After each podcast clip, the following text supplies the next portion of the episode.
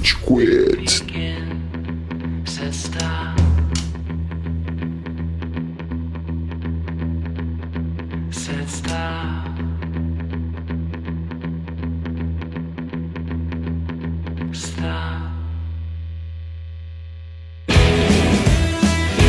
Senhoras e senhores do Júlio Saravá! Começando mais um Rage Quit. Nossa, eu não sei fazer isso. Meu nome é Pedro Henrique Amaral e a gente está aqui com a tábua de idiotas porque o Estevam está atrasado e talvez ausente. Nós vamos descobrir ao final do episódio. Não sai daí. À minha direita tem o sempre sorridente e de regatinha Góis. E aê, seus assassínios! A localização, ela surpreende, né, mano? O Eu português é achei bonito. excelente. Quando eu vi o título em português no, Star Plus, eu falei, caralho, os caras mandaram muito. Porque foi os caras do quadrinho. Bom, isso, a gente vai entrar nessa porra. É, à minha esquerda tem o idiota de bigode, com o bigode menos português do mundo, apesar de Portugal, Cello. Maluco, eu tô numa ressaca tão filha da puta hoje. Mano, talvez se eu desaparecer no meio do episódio é porque eu fui vomitar. Vamos torcer Você por não isso. tem como ver isso, ouvinte, e, e o Amaral mencionou minha regata antes. Eu vou ter que falar do Cello também. O Cello tem aquele topetinho de ressaca, tá ligado? Mano, vai se fuder, velho. Eu, eu nunca achei que dos meus 27 pros 28 anos eu ia conseguir ficar tão derrubado, velho. Eu fui num bar, cara, que um meio litro de cerveja custava 2 euros. Eu tinha 20 conto na carteira. Hoje eu acordei sem 20 conto na carteira. Então vocês podem imaginar quanto eu bebi ontem nessa porra desse Com bar. uma velho. estranha dor no reto, sabe? É. com uma coceira que não antes. Mas, além desses dois imbecis, a gente tem o convidado menos convidado do mundo, porque já está aqui, já veio aqui umas mil vezes. O Buga. E aí, Buga, suave? Tudo bem? Eu sou tipo aquele mano que, sei lá, nem precisa falar que já cola na sua casa, assim. O cara já tá É, na sua casa. Tipo você na vida real, né? Já tem chave, é. Me manda uma mensagem. Aí, tô na sua porta. Pra você ele manda é. mensagem, pra mim ele só tocou uma campainha. O Hitmonkey no Brasil tá Hitmonkey ou Assassínio. Não, é assassínio só, mano. Só Assassínio? Só assassínio, é. É, nossa, Inclusive, quando que estreou nos Estados Unidos mesmo, Bruno? estreou 17 novembro, é. É, e a, e a gente ficou naquela de ficar procurando, né? Lembra? Ah, não tô achando, não sei o que. E a gente foi descobrir só depois que, que estrear em, em janeiro, né? Aí quando deu a data que a gente tinha descoberto, né? 26 de janeiro pra estrear, eu fui procurar de novo e não achei, tá ligado? Eu falei, caralho, mano, os caras não botam. Aí eu procurei por assassino e aí tá, tá lá. Bum. Então, se não deu pra lotar o 20, a gente vai falar hoje de Hitmonkey, que é essa Não, série não é só isso, não é só isso, Amaral. Eu tô me preparando isso desde que a gente colocou esse episódio. A gente Fala. vai hoje também. We gon' talk about Bruno, no, Ah. no, no. We gon' talk about Bruno. Little Manuel Miranda mordeu o voz. Agora tá com a doença do We Don't Talk About Bruno. Pior que, mano, todo mundo fica me perguntando, é... Mano, você fez alguma coisa pra galera da Disney e da Pixar? Porque o Luca tem o silêncio Tem o Luca, Bruno, né? É verdade. É, daí tem o We Don't Talk About Bruno, tá tudo... Vai vir daqui a pouco, vai vir Barão Geno, uma história da princesa Rapunzel.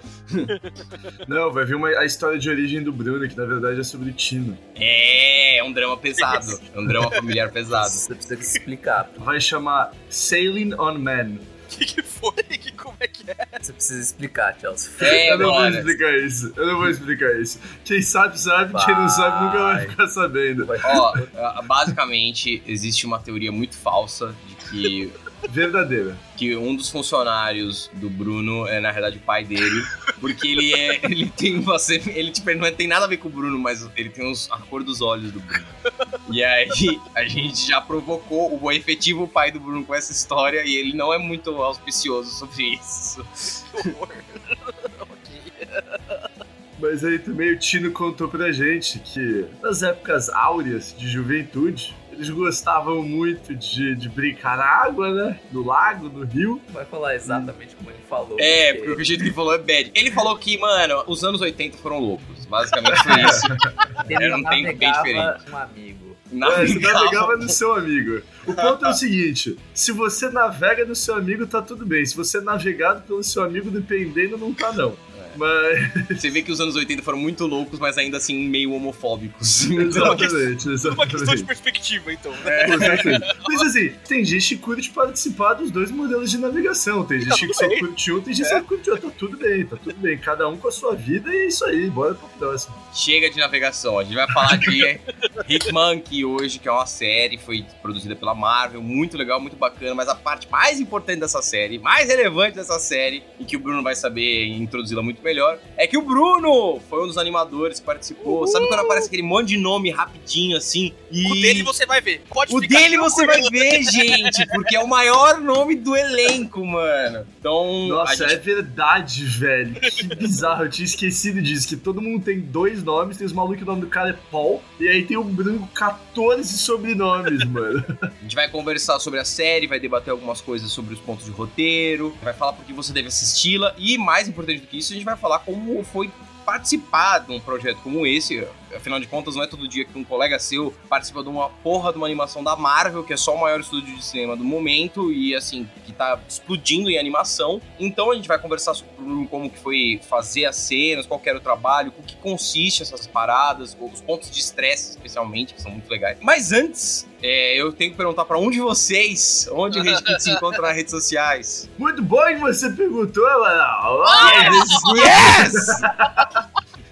Que é isso, hein? Yes! Sinergia! O Rage Quit tá ali ó, no Spotify como Rage Quit, não Rage Against the Machine, tá no Instagram como Rage Quit também, tá no Twitch como Rage Quit, tá no Facebook como Rage Quit, só procura Rage Quit, é um fundinho azul, inconfundível. Se tiver outro Rage Quit, eles que plagiaram a gente, não a gente que plagiou eles. Fica aí a No notícia. Instagram é RedCutBR. Muito obrigado, Buga. Aê, Bruno! Quero também colocar a dentro aqui, ó, também que o Bruno só não tem o maior nome da produção, como ele tem um sobrenome cheio de consoante que os norte-americanos não conseguem pronunciar. Então, mano, a galera lê e fala que porra é essa? Quem esparrou a cabeça no teclado, velho, digitando essa merda? A gente também tem que falar que a gente deu o nome artístico pro, né, Tchelo? Você deu o nome artístico pro Buga, né? Pra ele poder usar, né? Dim Donker?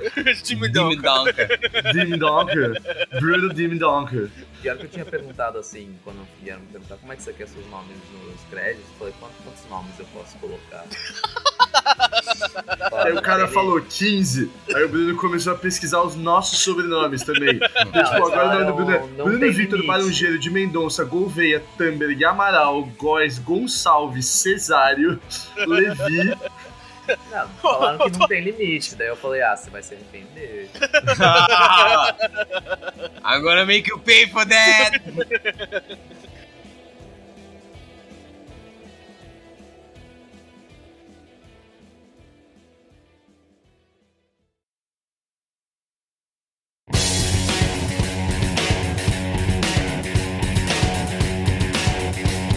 Olá, Bruno! Que você apresentaria? Porque assim, vamos lá. Se você nunca ouviu falar de assassino ou Hitmonkey, você escuta esse nome e se fala que é a história de um macaco assassino. É, assim, as pessoas podem julgar. E eu não, julgaria o julgamento das pessoas. Mas a série é muito da hora e eu queria que você apresentasse, afinal de contas, quem fez, como que é. Fale aí. Então, Hitmonkey era uma piada, é um quadrinho que foi feito como piada pela Marvel, é, pelo Daniel Way. Ele tem várias interações, muito pequenas, mas tem várias interações sobre um macaco que tem sua vila completamente assassinada e depois vai atrás dos assassinos com a ajuda de um fantasma, de um Hitman. Cara, era, era pra ser uma, uma piada. Os caras fizeram numa parte que a Marvel tá sendo mais experimental, dando mais oportunidade pra one shot. Inclusive, Hitmonkey é um dos poucos super-heróis, super-heróis anti-heróis que dão medo no Deadpool. É, Faz sentido.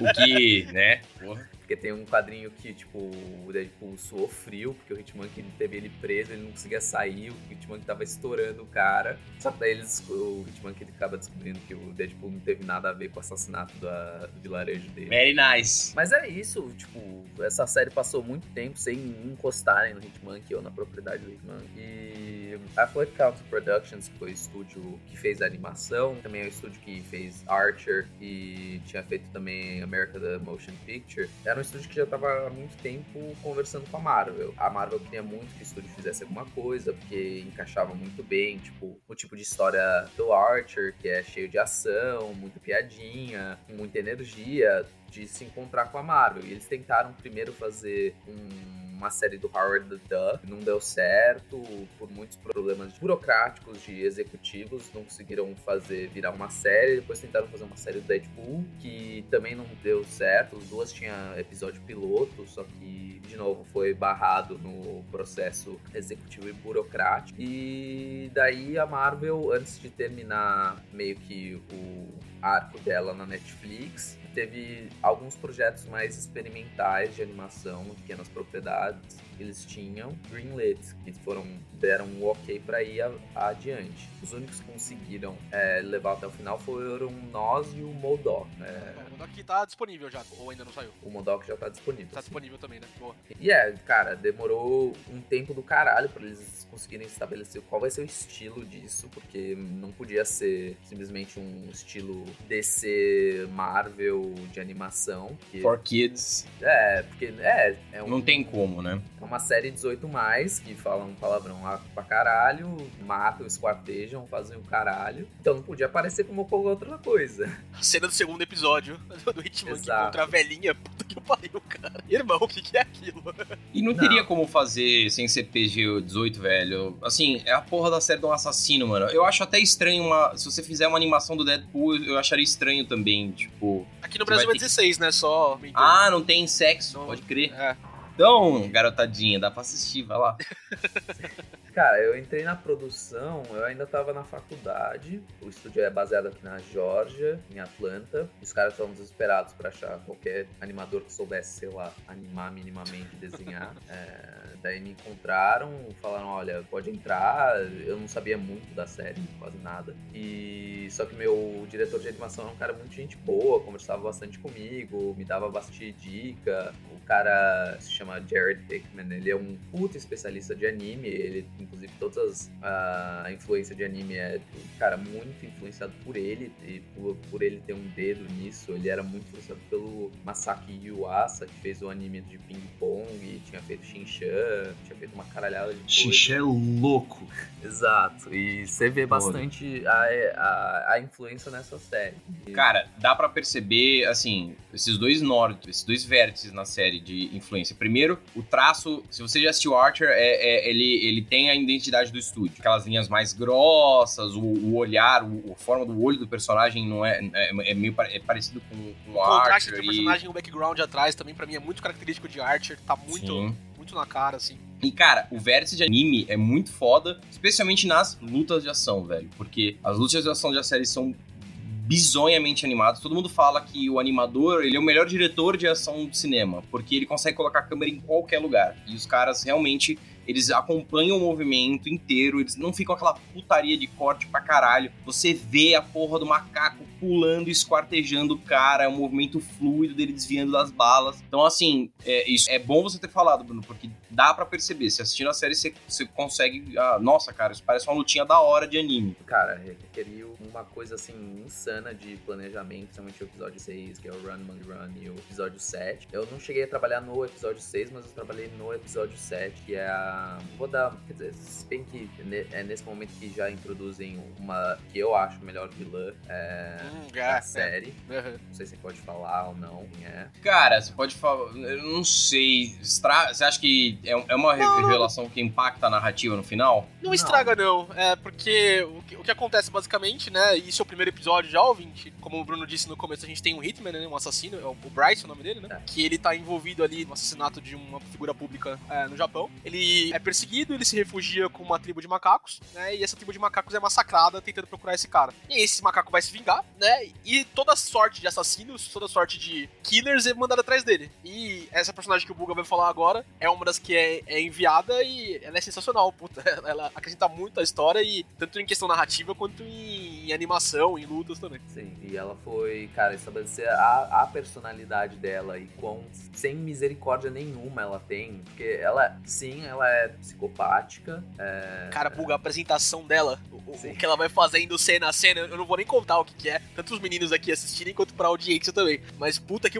é, é de arrepiar, cara. É muito da hora o jeito que ela é apresentada. Ah, Sim. só um parênteses, Bruno, você continuar. Assim, é a gente esqueceu de fazer isso antes. Ah, É, duas coisas. Um, a gente não vai spoiler os detalhes principais da série. Tem muita gente aqui no Brasil que ainda não assistiu e, e, assim, nem ouviu falar. Então, a gente quer que a nossa audiência vá lá, que procure, porque realmente é muito da hora. Então, não vamos entregar os pontos principais da série. A gente vai falar da série, mas nada que eu acho que estrague a experiência. A gente não vai revelar finais, coisas do gênero. E segundo, full transparência. Eu não terminei, nem o Cello terminou. Isso já deu um problema no passado, então é importante a gente deixar bem claro. depois, de. O que, que foi? Foi ao caminho, né? É o caminho, mano. Foi o caminho que deu treta. Os caras mandaram mensagem assim: Porra, claramente o Amaral nem terminou a série. Eu nunca disse que eu terminei, mas de fato eu não, Não, terminei. você chegou a falar que não terminou, inclusive, no episódio. É, porra! A galera fica colocando palavra na nossa boca. Vão tomar no cu vocês todos. Mas diga, Bruno, sobre a cena de apresentação da vilã aí. Não, e ela é uma personagem que ela segue ah, até o último instante o que ela quer. Se alguém minimamente incomoda ela, já é motivo pra ela querer, mano, fazer o pior pra esse personagem. E ela segue isso, essa é uma regra que ela estabelece e ela segue isso até o fim. Quando ela persegue alguém, ela não para, ela vai de uma forma bizarra atrás do personagem. No episódio 7 é episódio que tem toda uma corrida deles pulando de carro pra carro, que foi uma cena muito, muito, muito realizar e sem fazer com que o, a audiência perdesse meio que um, Noção de onde eles estão. é, e isso foi estabelecido muito de dando um pouco mais de respiro antes de cada corte, pra você conseguir estabelecer muito bem onde está cada personagem, é, o que, que cada parte se movendo ia fazer. Teve que fazer todo um uma programação no, em 3D pra meio que fazer o layout, descer onde cada personagem tá em cada momento. Vocês colocaram a câmera numa visão, tipo, meio que panorâmica da cena pra pegar todo o movimento dos carros? Ou vocês ficaram mais, tipo, em close-ups, coisas assim? Não, era tudo quase wide, inteiro, É. assim, um pouco wide pra extreme wide, assim. É, geralmente não ia só pra um close-up do personagem. Tinha muita coisa acontecendo ao mesmo tempo, tinha que estabelecer muito. É, a gente tinha editores geniais que, cara, os caras percebiam qualquer pequeno probleminha de edição, assim, é, e a gente tinha que mudar e fazer algumas cortes mais criativos. Eu me lembro que um que a gente fez no último instante, mas mostra um pouco o tipo de apreço que a gente tinha pela edição, era quando o macaco, no segundo episódio, ele tá meio com fome, eu que tinha animado essa parte. Ele começa a olhar assim de um lado pro outro, daí meu diretor percebeu que a gente tinha cortado de um medium shot, daí a gente tinha ido pra mais, depois a gente voltava pra um medium logo em seguida. Ele falou, cara, isso parecia muito estranho pra audiência, daí a gente fez uma coisa um pouco mais criativa, que a gente cortava meio que da boca do macaco e depois ia até o olho dele, assim, enquanto ele procurava comida, meio sendo uma Pra demonstrar, um mais tipo, criativa. É. Ah, com- estou com fome, reagir com o olho. É, faz sentido, mano. Sim, daí a câmera meio que acompanhava tudo isso. É, E era uma coisa assim que a gente tinha feito no último segundo, assim, antes de terminar o segundo episódio. Que mostra que a gente tava pensando bastante tudo isso. Eu tinha animado bastante no primeiro episódio, no segundo episódio, no sétimo, no nono e no décimo. É, São gente 10 episódios no total, né, Bruno? Tem 10 episódios no total. Aproveita e conta pra quem tá ouvindo a gente, Bug, exatamente o que, que você faz, assim, né? Tipo, você fala, ah, eu participei da animação do primeiro episódio, do décimo episódio, etc. Qual, qual que é o teu trabalho? Tipo, qual que. Ah, eu, eu pego isso, eu faço aquilo. Eu respondo: o Bruno faz o cel shading da bunda do macaco. Ele é o responsável particular por deixar a bunda, assim, bonitinha. É, O Bruno e o Amaral brigaram num episódio de Hitmonkey, porque o Bruno tinha que desenhar uns peixes. Daí o Amaral perguntou que peixe era. O Bruno não sabia responder, o Amaral ficou puto. é, se bateram e agora o Bruno vai pesquisar sobre peixes da próxima vez. Ele aprendeu a lição dele. É, essa série tem um baita furo de roteiro, mano. Esse peixe não existe no Japão, é um absurdo. Essa é a história de como o Amaral conseguiu um novo emprego como consultor de peixes pra Marvel. Eu sou o stand do futuro, né, mano? Tem, tem- tem umas cenas que tem muito peixe. É verdade. Peixe pra porra. Mas diga, Bruno, a pergunta do Góis, perdão. Explicando um pouco o estilo de animação da série, o que diferia bastante era é, a gente faz o estilo de animação cutout para muitas cenas, para arte final. O que, que é o, animação cutout? Animação cutout difere da animação frame a frame, em que você tá limpando todas as linhas a cada frame. A cutout é mais tipo, tem um símbolo que é tipo o desenho da mão, daí você pode mover esse símbolo pela cena sem ter que redesenhar isso toda hora. E às vezes isso daí pode parecer muito mecânico. O que a gente fazia e o que eu entrava muito pra fazer era pra fazer o que a gente chama de rough pass. Eu desenhava isso de uma forma mais esboçada pra alguém depois vir lá e é, colocar meio que essa marionete em cima. Por isso que não parece o cutout, porque a gente fazia isso quase toda a cena. Porque a intenção era realmente, tipo, parecer mais um anime do que parecer uma série cutout que nem Archer é. Cara, e isso pode parecer um detalhe bobo, mas é. Como a gente tem uma percepção de movimentos muito mais fundada no nosso cérebro do que no- na nossa visão, se um movimento ele não parece natural, ou se ele não parece, tipo. Você não vê o caminho do movimento acontecendo, você não cria a ilusão que esse movimento tá efetivamente rolando, porque a tela não tá rolando movimento, galera. É tudo frame indo um atrás do outro e dando essa ilusão. Se você consegue deixar isso mais clean, num nível que engane melhor seu cérebro pra ver a passagem disso, ainda que seja rápido, você não tem aquela sensação que algumas séries bunda te geram, que é tipo, sei lá, parece que são robôs, os personagens não se movimentam como personagens, o macaco não caminha como macaco, esse tipo de coisa. Dá, dá pra se perceber claramente. Eu tinha trabalhado no episódio 9 na sequência de Reservoir Dogs que eles fazem, porque a gente tem tipo, meio que um corte de estilo pra meio que apresentar os personagens se preparando pra um confronto mais final, em que o, eu tive que conversar com o meu diretor bastante, que a gente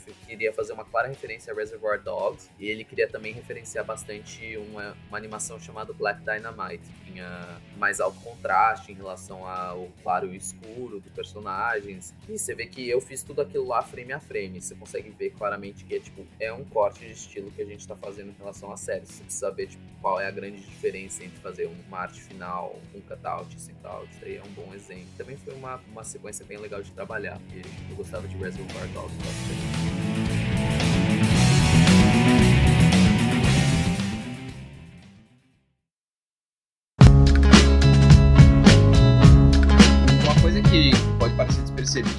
Eu me surpreendi foi, você escuta que é uma série de um macaco assassino. Velho, você não pensa num roteiro da hora. Você não imagina, você imagina uma coisa mais, ah, é, é uma série de ação. Só que eu fiquei surpreendentemente bem impressionado com a série, porque eu achei o roteiro bem inteligente. É um roteiro muito claro, que não fica se apoiando muito em MacGuffins ou coisas do gênero pra mover a narrativa. Mais importante do que isso, as motivações dos personagens são bem delineadas narrativamente. Você não tem muitas dissonâncias, assim. Tudo tenta ser um character e eu achei isso muito foda. E até pra fazer outro disclosure, gente, o Bruno participou da série, beleza, não sei o quê, mas o Bruno é um tipo de pessoa que é obcecado por críticas. Ele gosta que a gente fale mal do trabalho dele. Isso é. Até quando ele me mostra algum bagulho e eu, eu só faço coisas positivas, ele fica puto. Porque isso não tem valor nenhum pra ele. Ah, ah, ah, beleza, mas eu quero saber onde que eu posso melhorar. Então a gente não teria problema nenhum em meter o pau nessa porra dessa série, tá? Só deixando isso bem claro. A real é que a gente gostou, tá ligado? É, a gente achou da hora seu ponto.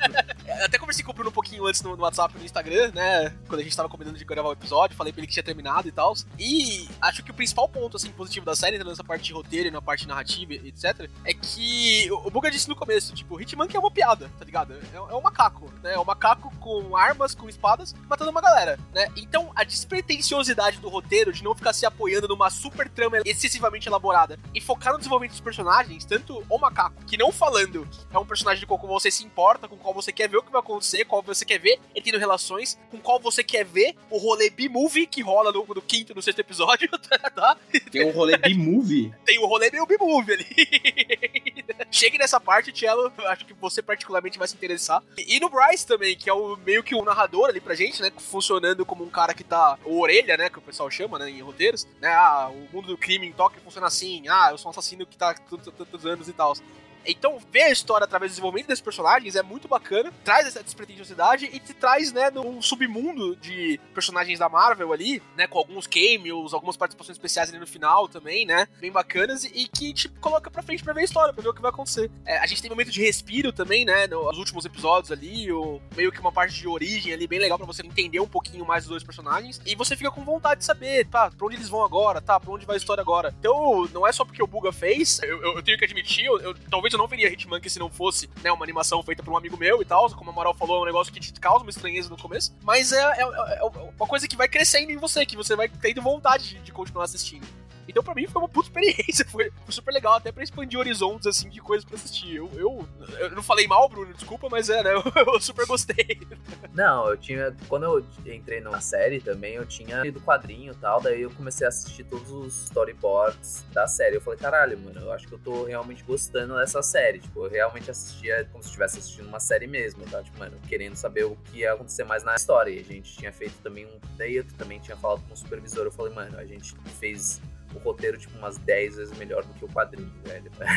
Eu acredito. Aí, eu, sim, porque a gente deu pro macaco muita mais personalidade do que ele tinha, assim, no quadrinho. No quadrinho ele é quase um Hulk, assim. E a gente no começo tava meio que indo nessa direção. Só que daí a gente parou com um segundo e a gente falou, mano, esse personagem não tá sendo relacionável. A gente não tá relacionando com ele, ele tá parecendo o Hulk, ele fica puto, daí ele mata todo mundo. Daí a gente teve que fazer todo um período de repensar é, a atuação do Hitman, porque a gente queria torná-lo vulnerável, queria torná-lo alguém que não está assassinando as pessoas porque quer. Ele tem um dom para isso, mas ele é muito mais parecido com um personagem tipo o, aquela série Barry, que é tipo, sobre um assassino que gosta de fazer comédia de improviso. É mais um personagem que, sim, é um assassino, mas não se resume não a se isso. resume a, a, isso, é. E a gente fazia muito mais brincando com tipo o olhar dele, você vê o olhar do Hitman, que ele um olhar um pouco pensa um pouco mais, que não tá só olhando para uma coisa e é isso, tipo, tem mais isso que a gente chama de eye darts, que são pequenos movimentos de olho para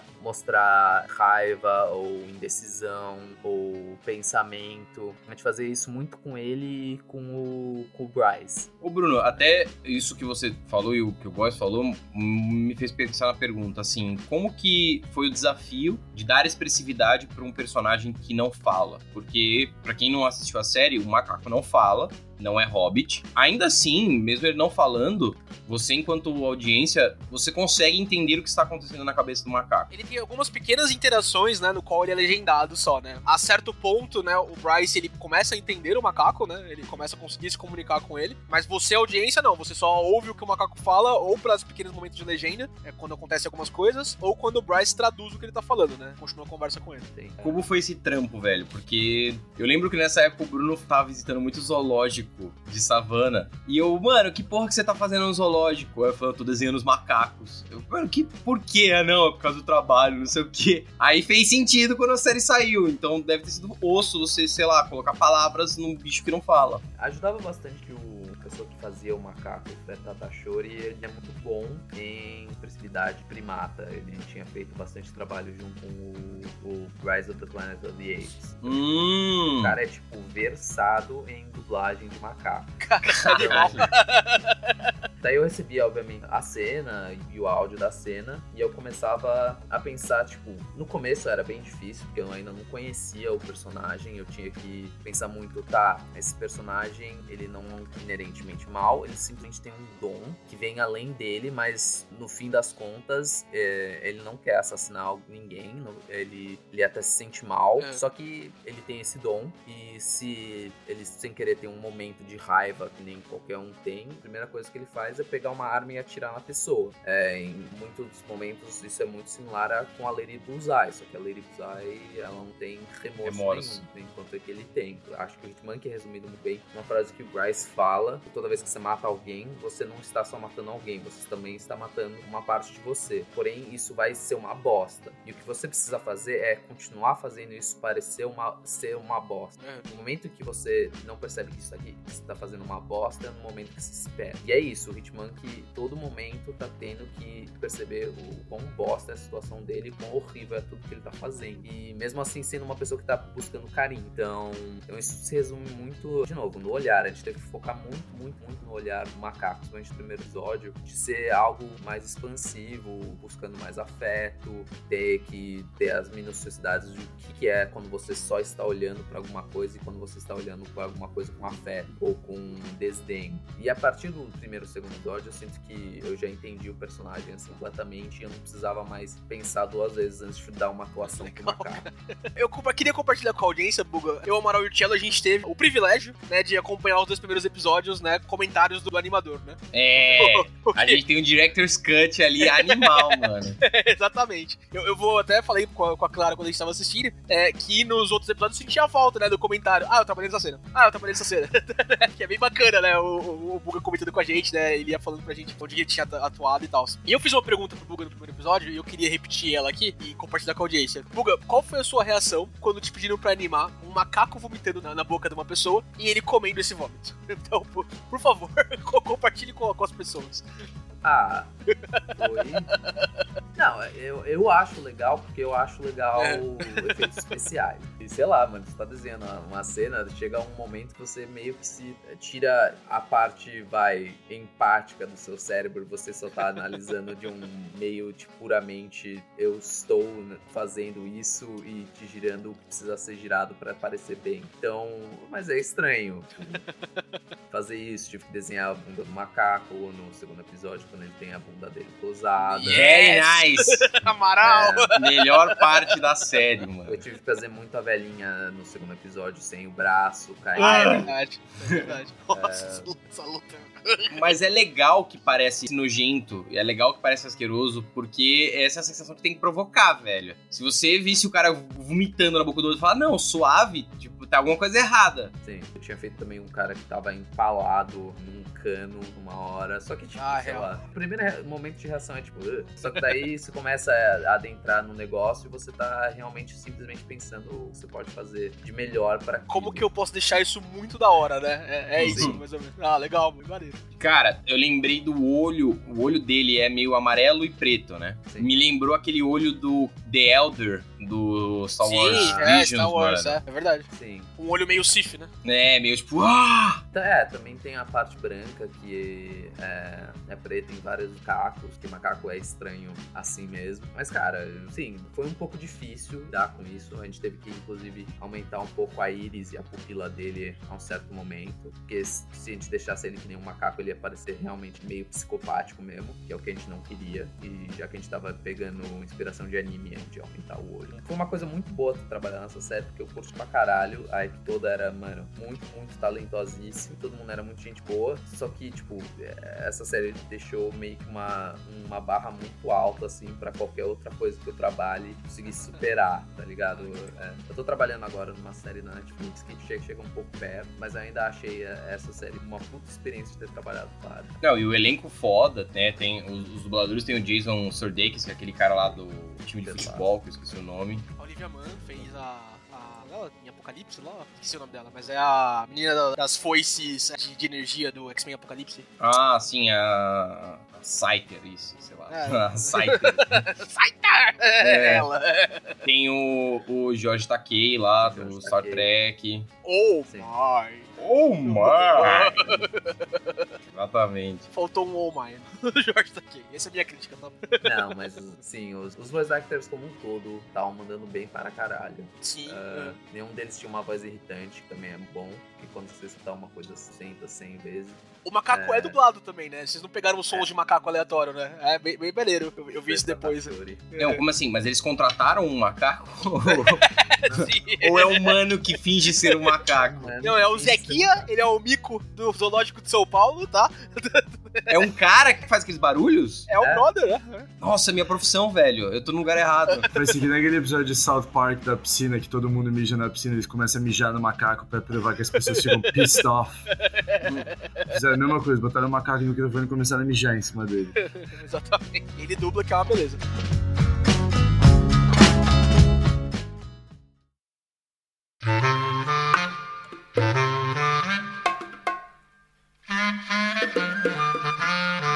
Esse não é o primeiro trabalho que você faz que sai assim para as pessoas assistirem, mas eu imagino, né? Você me corrija, por favor, mas eu imagino que ele seja maior, certo? Sim, sim. É. no Como, como que é você assistir um trabalho grande assim, né? saindo um pouco da parte de animador e, e como público mesmo? Como que é você assistir um trabalho grande assim, é, que, que saiu para as pessoas poderem ver?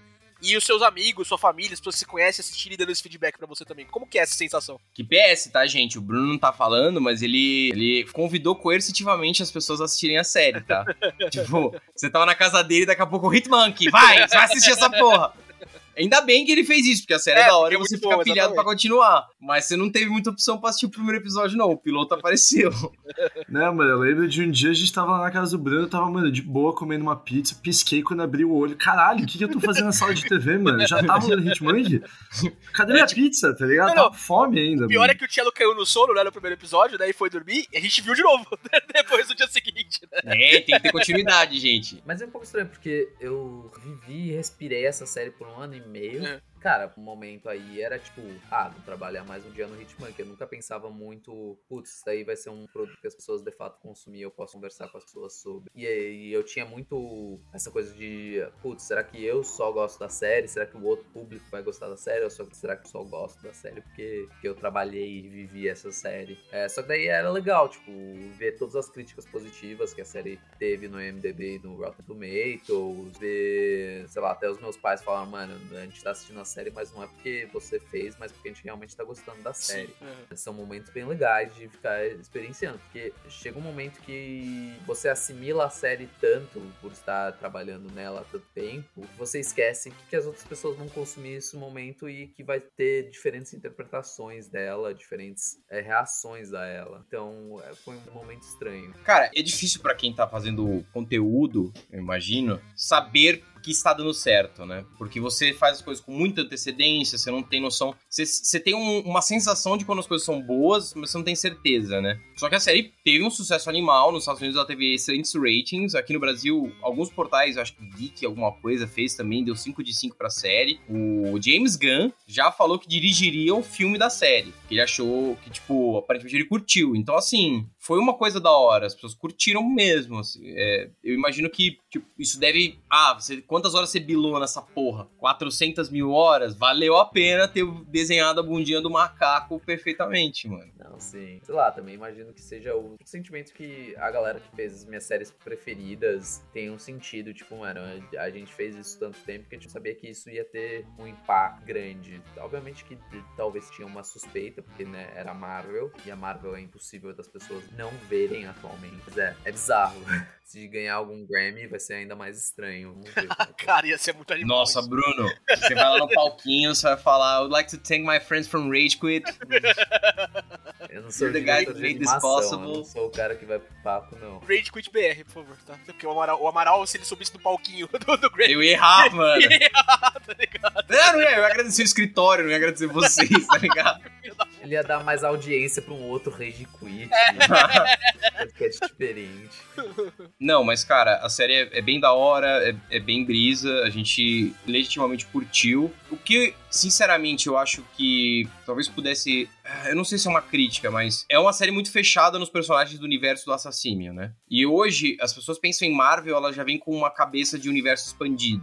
Mas, é bem importante falar, até, desculpa, Amaral, te cortar, Pode falar. é, o, o Hitmonkey, o Assassínio, ele não tá inserido no MCU, não tá inserido em continuidade nenhuma, tá? É, então não vai esperando isso, porque não é isso. É, é um one shot, assim, é uma série que usa alguns outros personagens, alguns cameos legais pra você acompanhar, mas que é, é aquilo ali. Mas continua, Amaral, só, só quis Não, esclarecer não, isso. eu vi, inclusive, que eles tentaram trazer o Matt Murdock pra série. E isso não rolou. Tentaram fazer um. Tipo, tem um. Algumas matérias falaram de, ah, vamos tentar trazer o Deadpool. E não rolou. Você sabe de alguma coisa sobre isso, Bruno? Tipo, não precisa dar detalhes de NDA, é claro, mas.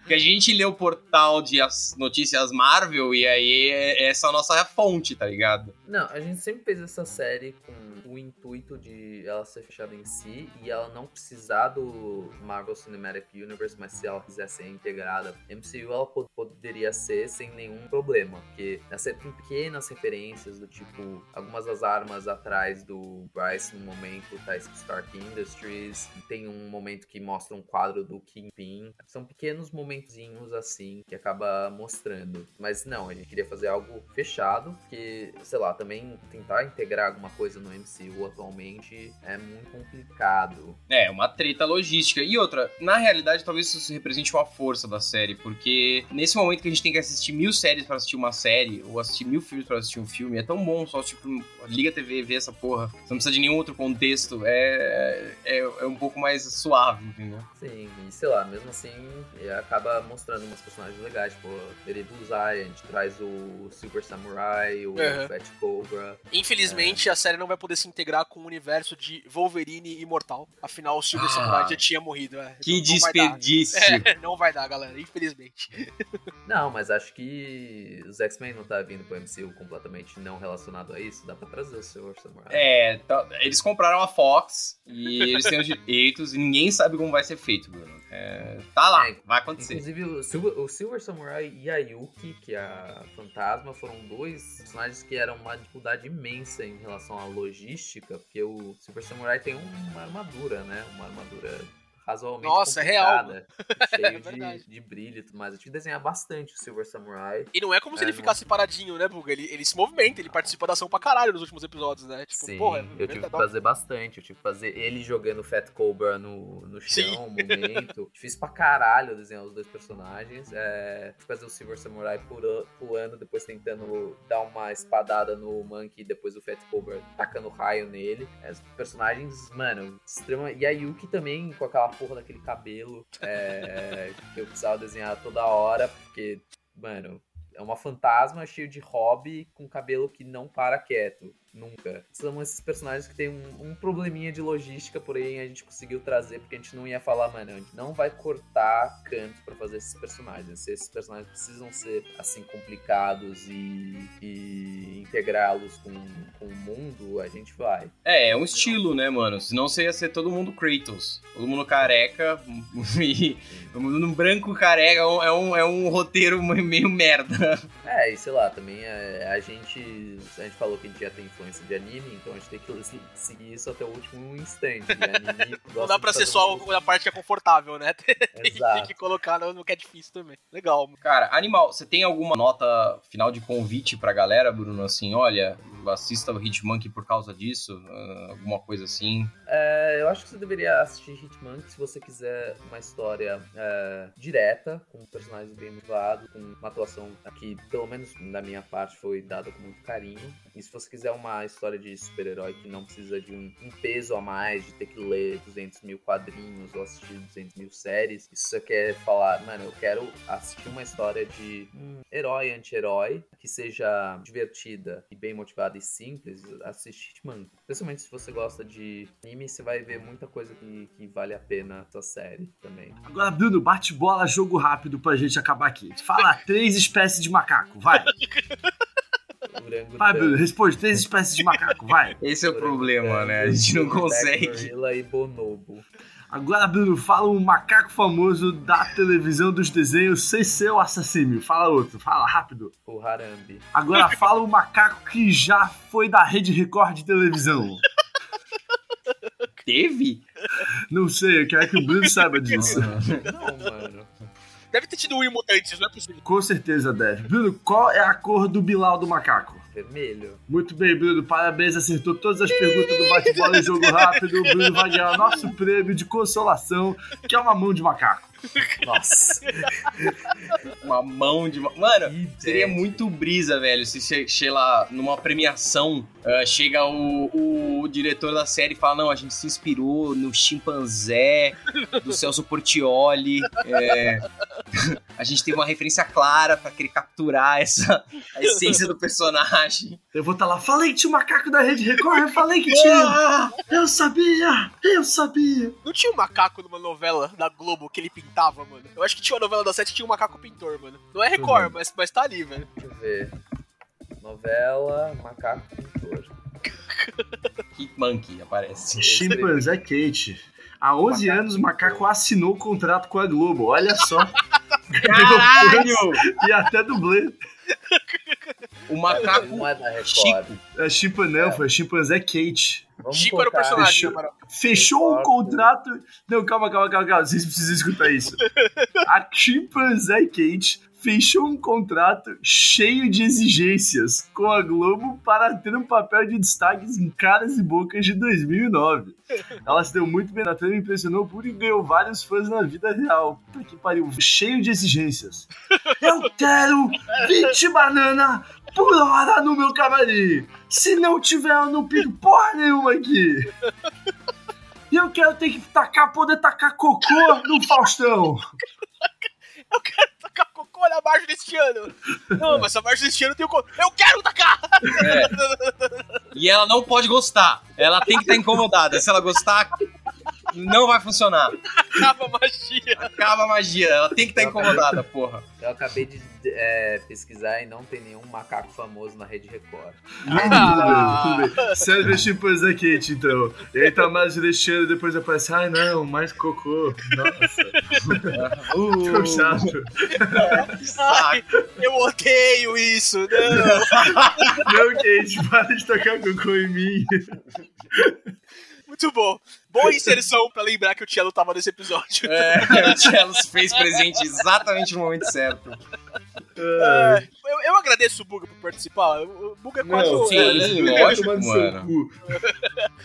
Buga, obrigado por vir falar com a gente sobre, sobre Hitman. Que, porra, eu... que bom que você fez a gente assistir isso, tá ligado? Eu, eu gostei muito da série do desenho aí, é bem bacana e é bem legal, tipo, assim, numa parte assim, é, mais pessoal daqui da gente, é muito legal ver o teu nome lá no final, cara. É, é, é- é super animal, né? Eu vi com a Clara, vi com o pai dela, vi uns episódios também. É, porque vocês estão assistindo isso? Não, porque esse cara participou, tá ligado? Eu conheço ele, ele é meu amigo, né? tipo, isso é muito bacana de falar, é um orgulho aqui pra gente e é um orgulho trazer isso no Rage Quit pra conversar um pouquinho também, trazer pra um pouquinho mais gente poder acompanhar a série também. É, ouvinte. Valeu por ter participado, Buga. Valeu por dar esse tempo aí pra gente. E, pô, assista o Hitmonkey aí, que, é, que não, é, não é só do Buga, é muito bom também, tá ligado? É, ouvinte, vai lá, entra no Star Plus aqui no Brasil, ele tá sendo, tá sendo distribuído pelo Star Plus.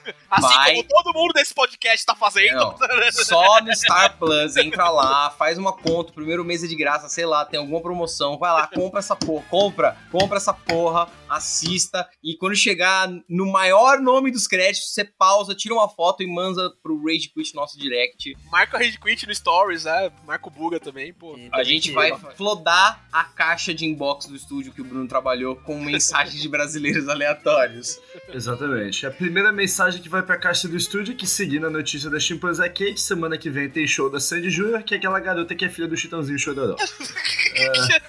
Tá Pra bom. confundir, pra confundir o estúdio. Eles vão ficar, Who the hell is Sandy Jr.?